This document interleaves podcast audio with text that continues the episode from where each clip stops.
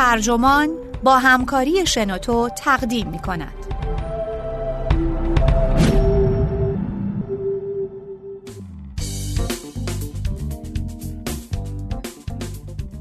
فرهنگ جوانان امروز ستاینده مرگ است. کتابی جدید می‌پرسد در عصر طولانی عمرها چرا اینقدر مرگ را دوست داریم؟ نوشته ملوین کانر ترجمه محمد ملا عباسی مرجع لس آنجلس ریویو آف بوکس ترجمه شده در سایت ترجمان گوینده اکرم عبدی.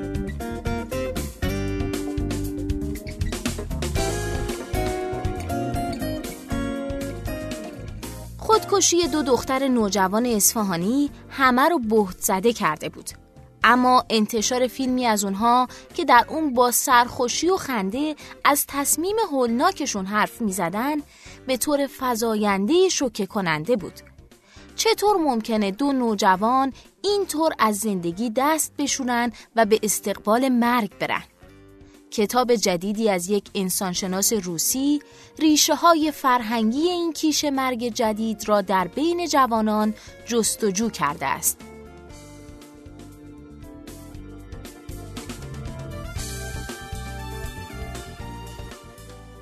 دینا خاپایوا کتابی فوقالعاده جذاب نوشته درباره موضوعی که بسیاری از ما به ندرت به اون فکر می‌کنیم.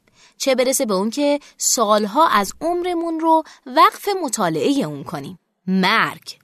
کتاب اون از اساس کتابی است ضد مرگ. صبر کنید. دست از خوندنش نکشید. این کتاب رژیمی غذایی برای همیشه زنده موندن نیست. یوگا یا مانیفست مهندسی ژنتیک هم نیست. بلکه عمدتا تلاشیه برای کمک کردن به ما جهت حفظ خودمون در برابر کیش جدید مرگ. وسوسه ای زیر گوشمون می‌خونه که باید زیر سایه مرگ زندگی کنیم نه زیر آفتاب زندگی. و خاپایوا هشدار میده که به طور کلی فرهنگ ما و علل خصوص فرهنگ جوانانمون در برابر این وسوسه مغلوب شده خاپایوا معتقده این اتفاق یک انقلابه و به یک معنا همینطور هم هست.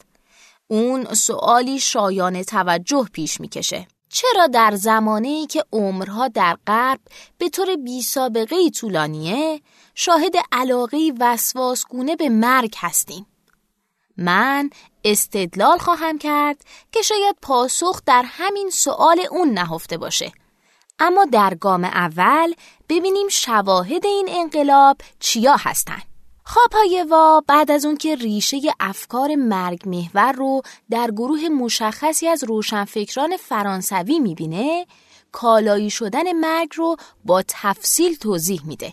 در این مسیر به چرخش قرن و به چیزای دیگه مثل تغییر شکل مناسک کفن و دفن، محبوبیت فیلم های ژانر وحشت و اسلشر، فراگیری فرهنگ زامبی ها و خوناشام ها مثلا تو بخشی که عنوان اون هست خوشخار یک ایدئال هنری جدید و همچنین تبدیل هالووین به دومین تعطیلات اصلی آمریکایی ها بعد از کریسمس در نمایش های عمومی اشاره می‌کنه. در نگاه او این تحولات می‌تونه همچون نشانه ای برای فروپاشی چسب اجتماعی تفسیر بشه و شاید بیانگر ناامیدی روزافسون از جمعهای انسانی و همینطور بیزاری از فکر تعلق به یک اجتماع انسانی باشه و نتیجه می‌گیره که این پدیده ها بخش هایی از کیش مرگ هستند. کیشی که خبر از پارادایم فرهنگی جدیدی میده. انزجاری ژرف از نژاد بشر. هالووین یکی از موضوعاتیه که نویسنده به اون می‌پردازه. چه چیز آمریکایی ها رو برمیانگیزه که خونه و حیاتشون رو با تصاویری ترسناک از مرگ پر کنن؟ چرا هالووین این بازمانده رسوم مرگ محور سلس های کشاورز که در ایرلند و ولز زندگی می کردن در چرخش هزاره دوم دوباره احیا شده؟ خاپایوا این موضوع رو با شیوه جالب توجه به رسم ساده تر قاشق زنی بچه ها مربوط می‌کنه که مهاجران ایرلندی به آمریکا آوردن تا رقیبی باشه برای دیادلوس مرتوس که برخی از مکزیکی ها فکر می‌کنن داره با هالووین تهدید میشه. همسر من آنسال کروگر استاد دانشگاه جورجیا که روانشناس کودکانه میگه در رسم قاشق زنی ما از بچه هایی که بزرگترها رو میترسونن رسیدیم به بزرگ سالانی که بچه ها رو میترسونن. و برای اینکه شکلات های ناسالم و بالقوه سمیمون رو براشون بزل و بخشش کنیم با سنگ قبر و اسکلت میترسونیمشون. اینجاست که هری پاتر به خیلی دردا می‌خوره. ولدمورت جادوگر سیاهیه که هرچه آفتاب بر اون میتابه رها کرده. جادوگری نیمه مرده است و می‌خواد خون هری رو به چنگ بیاره تا برای خودش زندگی جاودان رو تضمین کنه. بنابراین ولدمورت هم در مجموع یه جور خوناشامه. هری طی این کابوس هفت جلدی طولانی یاد می‌گیره که گوشت قربانی بودن چه حسی داره و همچنین پی می‌بره که راهی جز مرگی جانکاه و هولناک پیش روش نیست. حتی اگه این مرگ براش جاودانگی رو به ارمغان بیاره. خاپایوا به جای اینکه هری پاتر رو حماسه خوبها در برابر بدها ببینه که میلیون ها نفر رو شیفته خودش کرده اون رو فرهنگی از مصرف کابوس می‌دونه که مرگ جانکاه رو همچون تفریحی برای کل خانواده ارائه میده. به دلیل اینکه من بچه هامو تا حدودی در عصر موفقیت وار هری پاتر بزرگ کردم باید بگم که این داستان اصلا برای من خندهدار نبود و اگه بچه ها من به اون نمیخندیدن اجازه نمی‌دادم پاش به خونه ما باز بشه. اگرچه بیشتر تأسفی که من میخوردم برای اون نصر بد بود نه به دلیل مردنای خشونت بار. من نکاتی که خاپایوا درباره بیهس شدن مردم گفته رو به چشم خودم دیدم و راستشو بخوای هیچ وقت علاقه بزرگسالان به خوناشام ها و زامبی ها رو درک نکردم.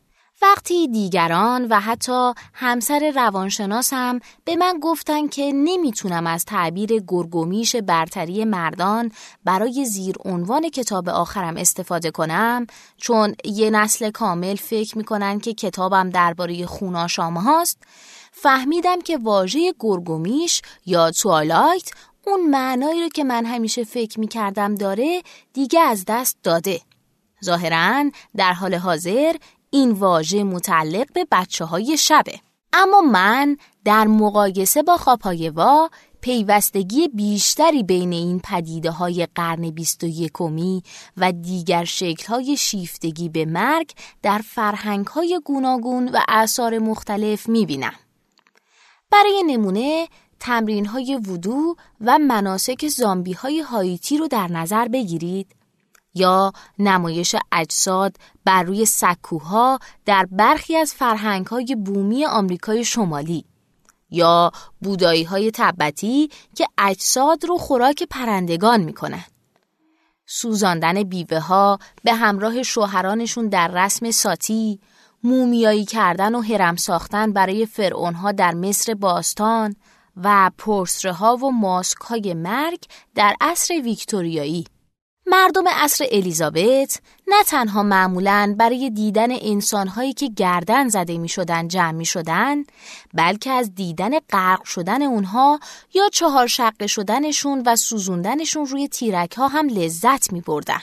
گردن زدن مشفقانه اما تحقیرآمیز بود و برای اینکه توهین نیز به درد اضافه بشه سر آدمای معروف رو برای مدتی روی دروازه های پل لندن آویزون می‌کردن. اگر از تیمز عبور می کردید تا نمایشی از شکسپیر یا کمدی از بن جانسون ببینید قدم زدن زیر اون سرها براتون بخشی از تفریحات پیش از شروع تئاتر محسوب می شد. بنابر اونچه در نمایشنامه های تاریخی و تراژدی های اون عصر بزرگ درام می‌بینیم در این همتایان فیلم و تلویزیون در اون دوران حتی شیفتگی بیشتری به مرگ های جانکاه وجود داره مثلا بازسازی داستانهای کتاب مقدس، ایلیاد و حماسه های همه تمدنهای باستانی.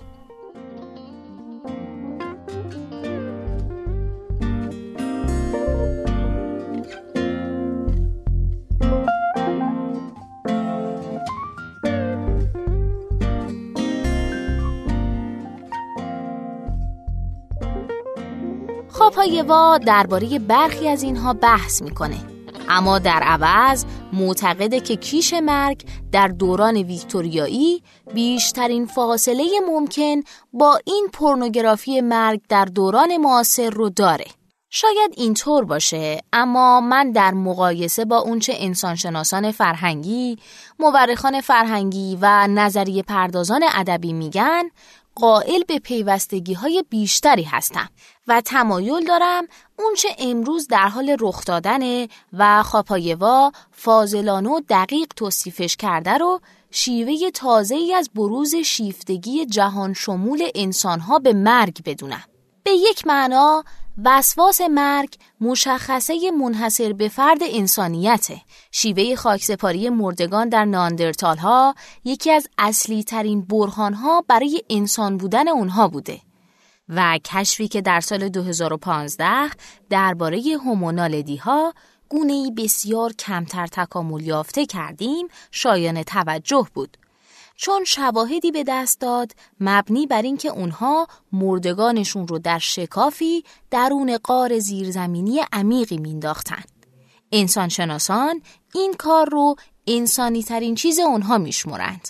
آدمخواری طبق دانسته های امروزمون به همون میزان که باستانیه همه جایی و فراگیر بوده و رشته جدیدی که اون رو مرگ باستانشناسی مینامند در کردارهای مربوط به مرگ کاوش می‌کنه تا ببینه این کردارها درباره فرهنگها چه چیزی برای گفتن دارن.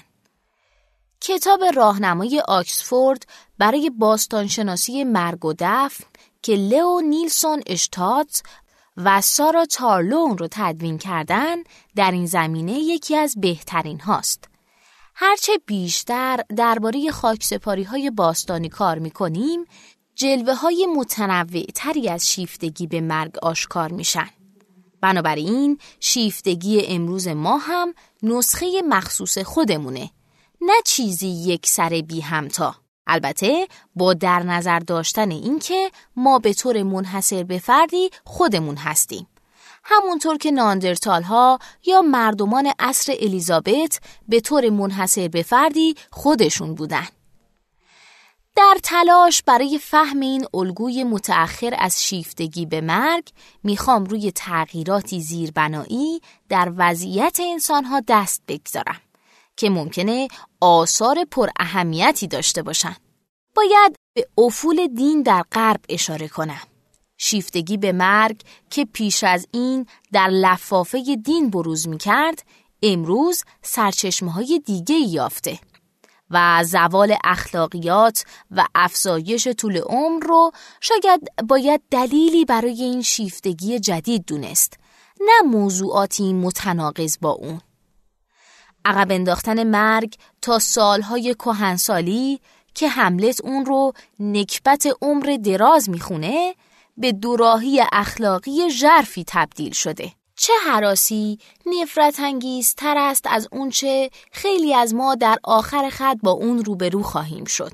یعنی بدنی فرتوت و توهی از اندیشه که در زندگی نخواستنی به دام افتاده و نه خودش می‌تونه به اون پایان بده و نه هیچ کس دیگه این کار رو براش انجام میده. آیا ماهایی که قرار در وضعیتی شبه زنده بار پرزحمت و سنگینی بر دوش بچه هامون بشیم به معنی واقعی کلمه نمردیم؟ من به جوانان امروزی که پدر بزرگ ها و مادر بزرگ هاشون رو در چنین وضعیتی می‌بینن حق میدم که به هر فانتزی چنگ بزنن تا این واقعیت هولناک رو کنار بزنن. در زمینه ادبیات کودک هم واقعیت شایان توجه اینه که برای تقریبا دو قرن داستانهای آمیانه مداوما پاکسازی شدن.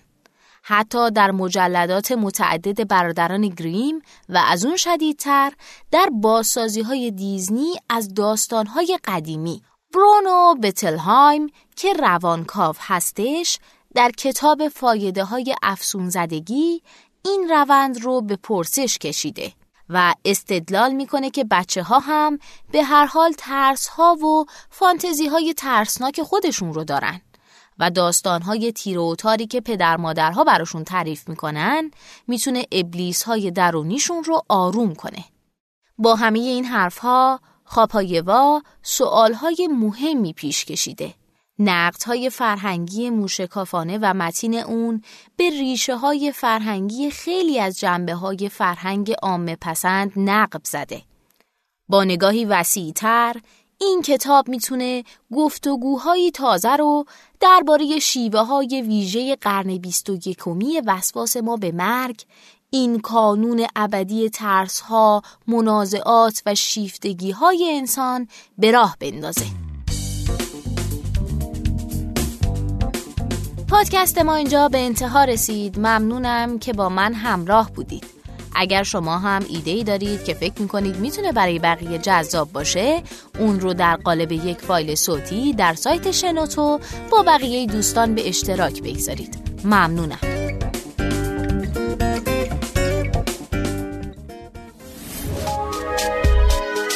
شنوتو سرویس اشتراک گذاری فایل های صوتی www.shenoto.com